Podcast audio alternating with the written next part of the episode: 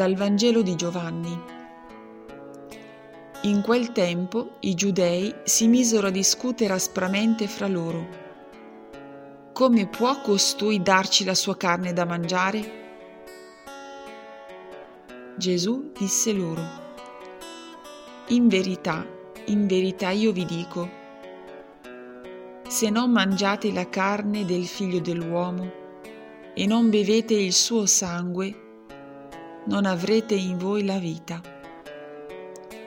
Chi mangia la mia carne e beve il mio sangue ha la vita eterna, e io lo risusciterò nell'ultimo giorno.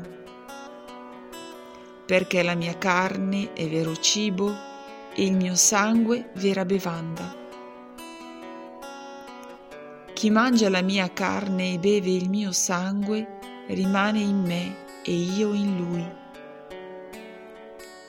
come il Padre che ha la vita ha mandato me e io vivo per il Padre, così anche colui che mangia me vivrà per me. Questo è il pane disceso dal cielo. Non è come quello che mangiarono i padri e morirono. Chi mangia questo pane vivrà in eterno. Gesù disse queste cose insegnando nella sinagoga a Cafarnao.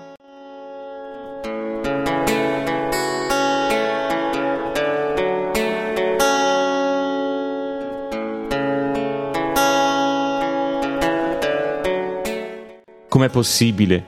Come può Dio Padre farsi cibo e lasciarsi mangiare da me?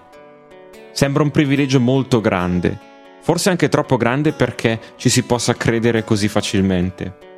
No, Spesso questo fatto sfugge alla mia consapevolezza e alla mia convinzione e cerco altri cibi per provare a saziarmi in maniera più immediata e facile per me da comprendere. E il problema è che non me ne rendo nemmeno conto. La mia mente mi ribadisce che sono convinto del dono di Cristo, Dio disceso nella mia umanità, ma tutto il resto di me in realtà agisce come se non fosse così. Eppure come Gesù ripete nel Vangelo di oggi, è così semplice. Chi mangia questo pane vivrà in eterno. Questa semplicità, che agli occhi di chi non ha esperienza di Cristo può sembrare quasi follia, è un presupposto per la salvezza. Devo innanzitutto accettare, con semplicità, che Dio voglia far parte della mia vita, che si lasci mangiare per rimanere in me. Allora da questa semplicità scaturirà la gioia per un dono così grande e io in fondo voglio rimanere in Lui? Sono disposto a lasciare indietro la mia pesantezza, il mio orgoglio e talvolta le mie convinzioni per accogliere questo dono?